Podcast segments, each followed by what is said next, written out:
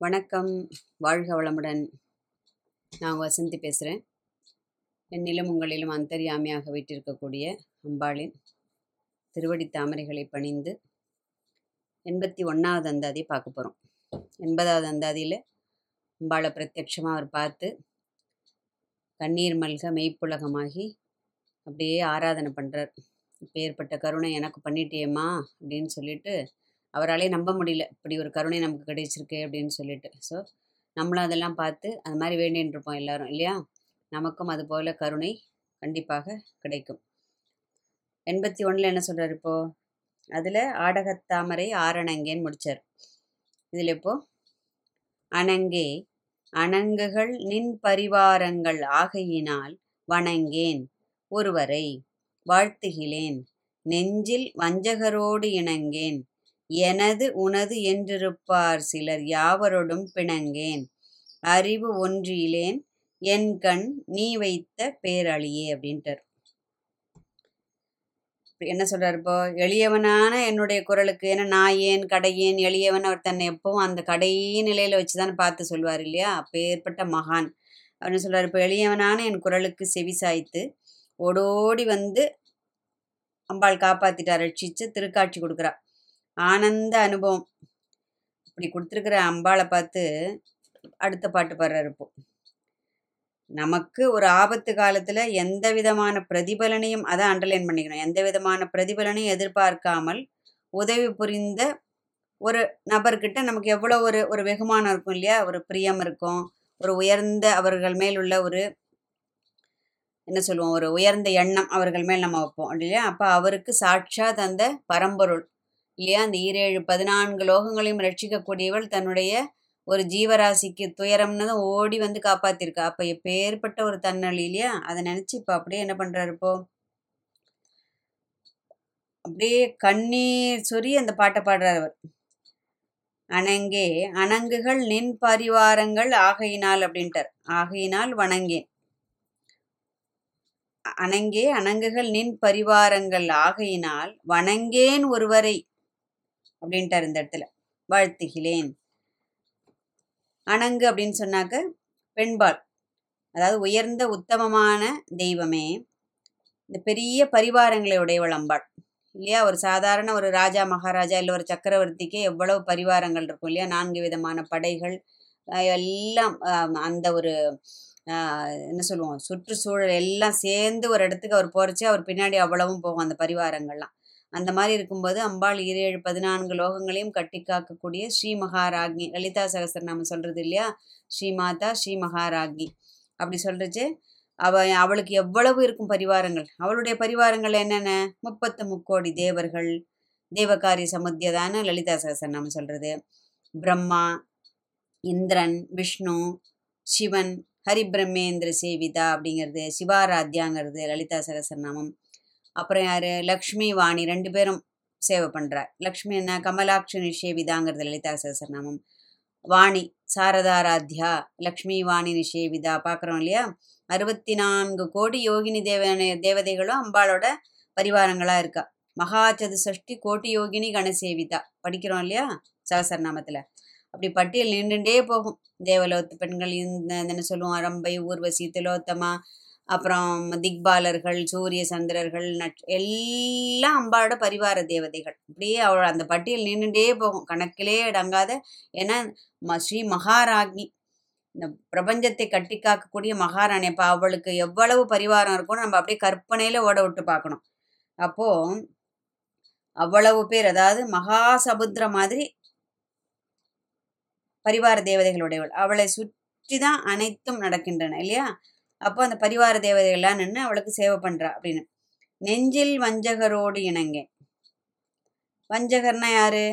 ஒரு சிறுமைத்தன்மை இல்லை கபடம் ஒரு கல்மிஷம் கொண்டவர்களை வந்து வஞ்சகர்னு சொல்கிறோம் இல்லையா? ஔவையார் என்ன சொல்லியிருக்க ரொம்ப அழகா வஞ்சனைகள் செய்வாரோடு இணங்க வேண்டாம். நம்ம சின்ன வயசில் படிச்சிருப்போம் இல்லையா? அது மாதிரி ஏன்னா மனுஷனானவன் என்ன பண்ணுறான் தான் சேரும் கூட்டத்திற்கு ஏற்ப அவனுடைய குணாதிசயங்கள் மாறுகின்றன. இல்லையா? ஒரு நல்லவன் நல்லவனோட சேர்ந்தா இன்னும் நல்லது நடக்கும் இன்னும் நல்லது கற்றுப்பான் அவனை மாதிரி நல்லது செய்வான். ஆனால் ஒரு அதே மாதிரி ஒரு கெட்டவன் கெட்டவனோட சேர்ந்தா அதே மாதிரி அது இரட்டி ஆகும் ஆனால் ஒரு நல்லவன் கெட்டவனோட சேர்ந்தா என்ன ஆகிடும் அந்த கெட்ட வழி தான் அது ரொம்ப இந்த வீரியம் ஜாஸ்தியாக இருக்கிறதுனால என்ன நல்லது கற்றுக்கிறத விட கெட்டதை சீக்கிரம் கற்றுப்போம் அப்படின்னு சொல்லிட்டு வழக்கில் இருக்கிறது. அப்போது அந்த கெட்டதை பார்த்து சீக்கிரம் அந்த பொல்லாதது அவனை பற்றி கொள்ளும் இல்லையா? அதாவது உள்ளொன்று வைத்து புறமொன்று பேசுவார். உறவு கலமா உறவு கலவாமை வேண்டும். அப்படின்னு சொல்கிறா இல்லையா? அப்போ அம்பாளோட உபாசனை மேலோங்க வேண்டும் அப்படின்னு நினச்சோம்னா அந்த பக்தி இன்னும் மேலும் வளர வேண்டும். அவளுடைய அவள் கல் பக்திமத் கல்பலத்திகாங்கிறது லலிதா சகசரநாமம் அவளை கொ- கொடி மாதிரி இருக்காளாம். இந்த பக்தியை நம்மளோட பக்தியை வளர வைக்கிறதுக்காக. அப்போ அந்த அந்த அப்போ என்ன பண்ணணும்? நல்லவர்களோடு சேர வேண்டும். அப்போ இல்லையா? அதான் சாது சங்கம்னு சொல்கிறோம் நல்ல பாதையில் அதாவது அதில் அந்த மார்க்கத்தில் கரை கண்டவர்கள் அந்த மார்க்கத்தில் பயணிப்பவர்கள் இந்த மார்க்கத்தில் மூழ்கி திளைப்பவர்கள் அவர்களோட சேரும்போது என்ன ஆயிடுறது? நமக்கு கொஞ்சோண்டு இருக்கு இல்லையா பக்தி. அந்த கொஞ்சோண்டு பக்தி என்ன ஆயிடுறது? அப்படியே விகசிச்சு விகசிச்சு இன்னும் கொஞ்சம் மேலே மேலே மேலே அவர்களைப் போல் நாமும் ஆக வேண்டும் அவர்களைப் போல் நாமும் ஆக வேண்டும். ஏன்னா இந்த விஷயத்துல வந்து பார்த்து கத்துக்கலாம் பொறாமப்படலாம். ஏன்னா பக்தியில வந்து பொறாமன்னு சொல்றதை விட ஒரு ஆசை ஒரு தாகம். எனக்கும் அந்த மாதிரி அந்த மாதிரி ஒரு பக்தி வரணும் எனக்கும் அந்த மாதிரி பக்தி பண்ணணும் அப்படின்னு அப்படி ஒரு ஆசை இருக்கலாம். இந்த ஆசையும் ஒரு நியாயமான ஆசையை நம்பால் நிறைவேற்றி வைப்பாள்.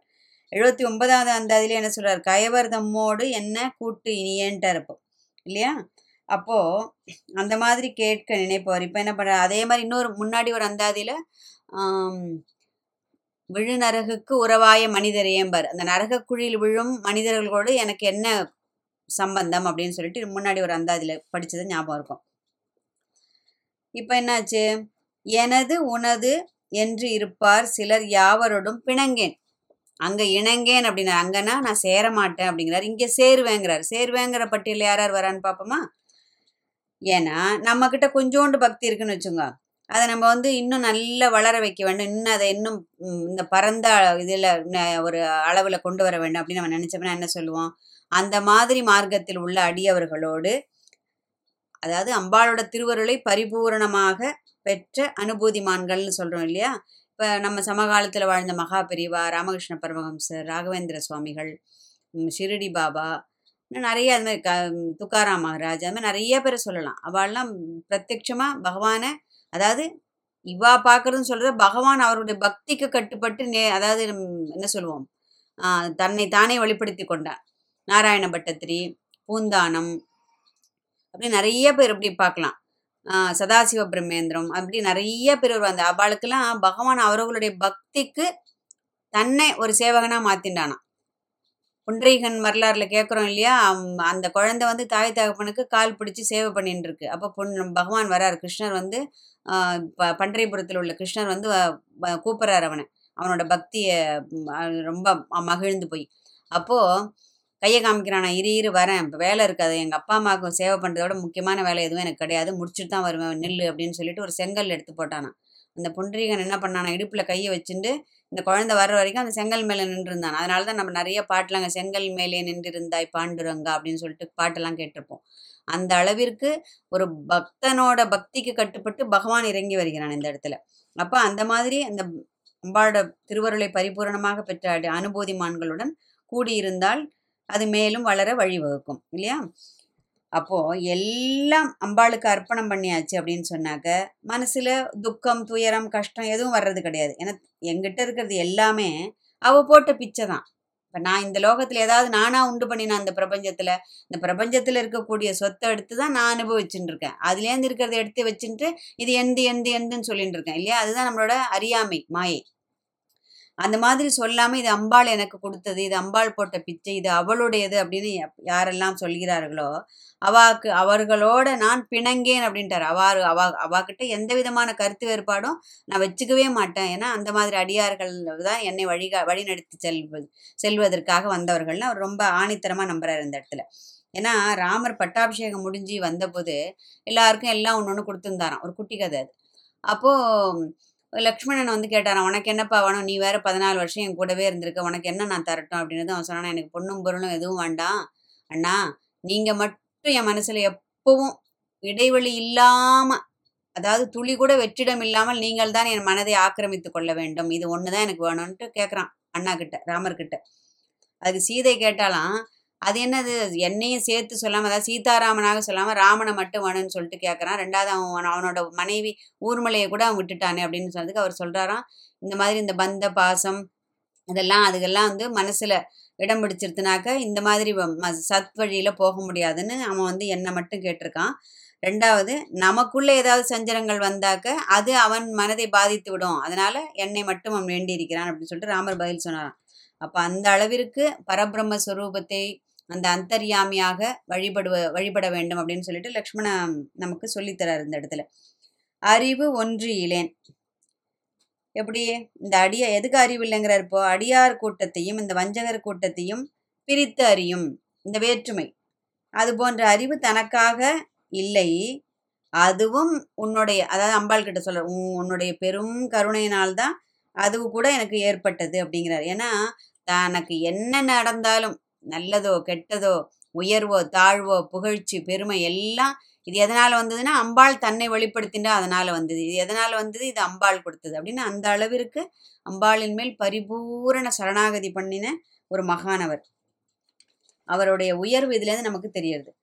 அதாவது பேதையான தனக்கு அறிவுள்ளவரின் துணை கிடைக்க அபிராமிதான் இறக்கப்பட்டு உதவி உதவுகிறாள் அப்படின்னு சொல்லிட்டு இந்த இடத்துல சொல்றாரு. அவன் அருளாலே அவன் தாள் மாணிக்க மாணிக்கவாசகர் சொல்றாரு இல்லையா? அந்த கருத்து இந்த இடத்துல நமக்கு புரியுறது.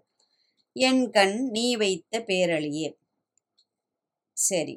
இப்போ இது மேலே இப்போ நம்ம இவ்வளோ தூரம் பார்த்ததெல்லாம் எப்படி எனக்கு செய்ய முடிஞ்சுது?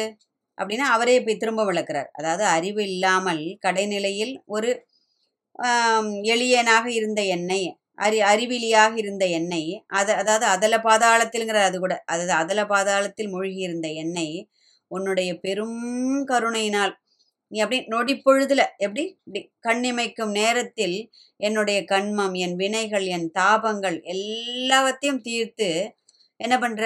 உன்னுடைய அந்த தன்னழியான அந்த குளிர்ச்சி பொருந்திய அந்த நிலவின் ஒளி போன்ற அந்த குளிர்ச்சி பொருந்திய தன்னழியை பொழிந்து என்னை ஆண்டு கொண்டாயே என் அம்மா அப்படின்னு சொல்லிட்டு இந்த இடத்துல சொல்றார். எதனால தாபங்கள் சொல்றார்? தாபங்கள் தான் மூன்று தாபங்கள்னு தாபத்திரயம்னு சொல்றோம் இல்லையா? அது மூணு தான் நம்மளை போட்டு வாட்டி வதைக்கிறது. அது வந்து வெப்பம் அப்படிங்கிறதுக்கு ஈ- ஈடா சொல்றது. இங்கே அம்பாள் அந்த தன்னழியை பொழிந்து அந்த வெப்பத்தை போக்கி விடுகின்றாள். வஞ்சகரோடு இணங்காமலும் அனுபூதிமான்களின் அந்த ஒரு சேர்க்கையோடும் வஞ்சக வஞ்சகரோடு இணங்காமல் அனுபூதிமான்களோடு பிணங்காமல். இதுதான் அந்த எதுகை மோனை. எவ்வளோ அழகாக எழுதுறாரு பாருங்க அம்பாள். இதெல்லாம் அந்த வாக்தேவதையாக இருந்து அவள் கொடுக்குற பரிசு இதெல்லாம் அவருக்கு. அவருடைய பக்திக்கு அவள் அளிக்கும் பரிசு இதெல்லாம். அப்போ பிணங்காமல் இருக்கவும் நீயே என்னை அறிவுறுத்துகின்றாய். யார் கூட நான் சேரணும் யார் கூட நான் சேரக்கூடாதுங்கிறது கூட நீ தாண்டா எனக்கு சொல்லித்தர அப்படின்னு அம்பாள் கிட்ட சொல்றாரு. அப்போ அது கூட உன்னுடைய தன்னொளி அதாவது தன் அழி உன்னுடைய பெரிய கருணை அப்படிங்கிறாரு. அப்போ நம்மளும் என்ன பண்ணணும்? அம்பாள் கிட்ட அம்பாளின் தன்னொளி அந்த குளிர்ச்சி பொருந்தி அந்த அருள் நமக்கும் கிடைக்கவும் அந்த சாது சங்கத்தில் நம்மை இணைத்து நம்மை நம்மையும் அம்பாள் வளர்த்து விடவும் இதுபோல எதை எதெல்லாம் நம்முடைய மனதை சஞ்சலப்படுத்துமோ அதுபோல அந்த வஞ்சக எண்ணங்கள் வஞ்சகரோடு இணங்காமல் இருக்க வேண்டும் அப்படிங்கிற அந்த ஒரு அறிவையும் அம்பாள் தான் தர வேண்டும் என்ற உயரிய பிரார்த்தனையோடு அடுத்தது வந்து எண்பத்தி இரண்டாவது அந்தாதி அந்த கரணம் தந்த அனுபவம் அப்படிங்கிற தலைப்பில் பார்க்க போகிறோம் வாழ்க வையகம் வாழ்க வளமுடன்.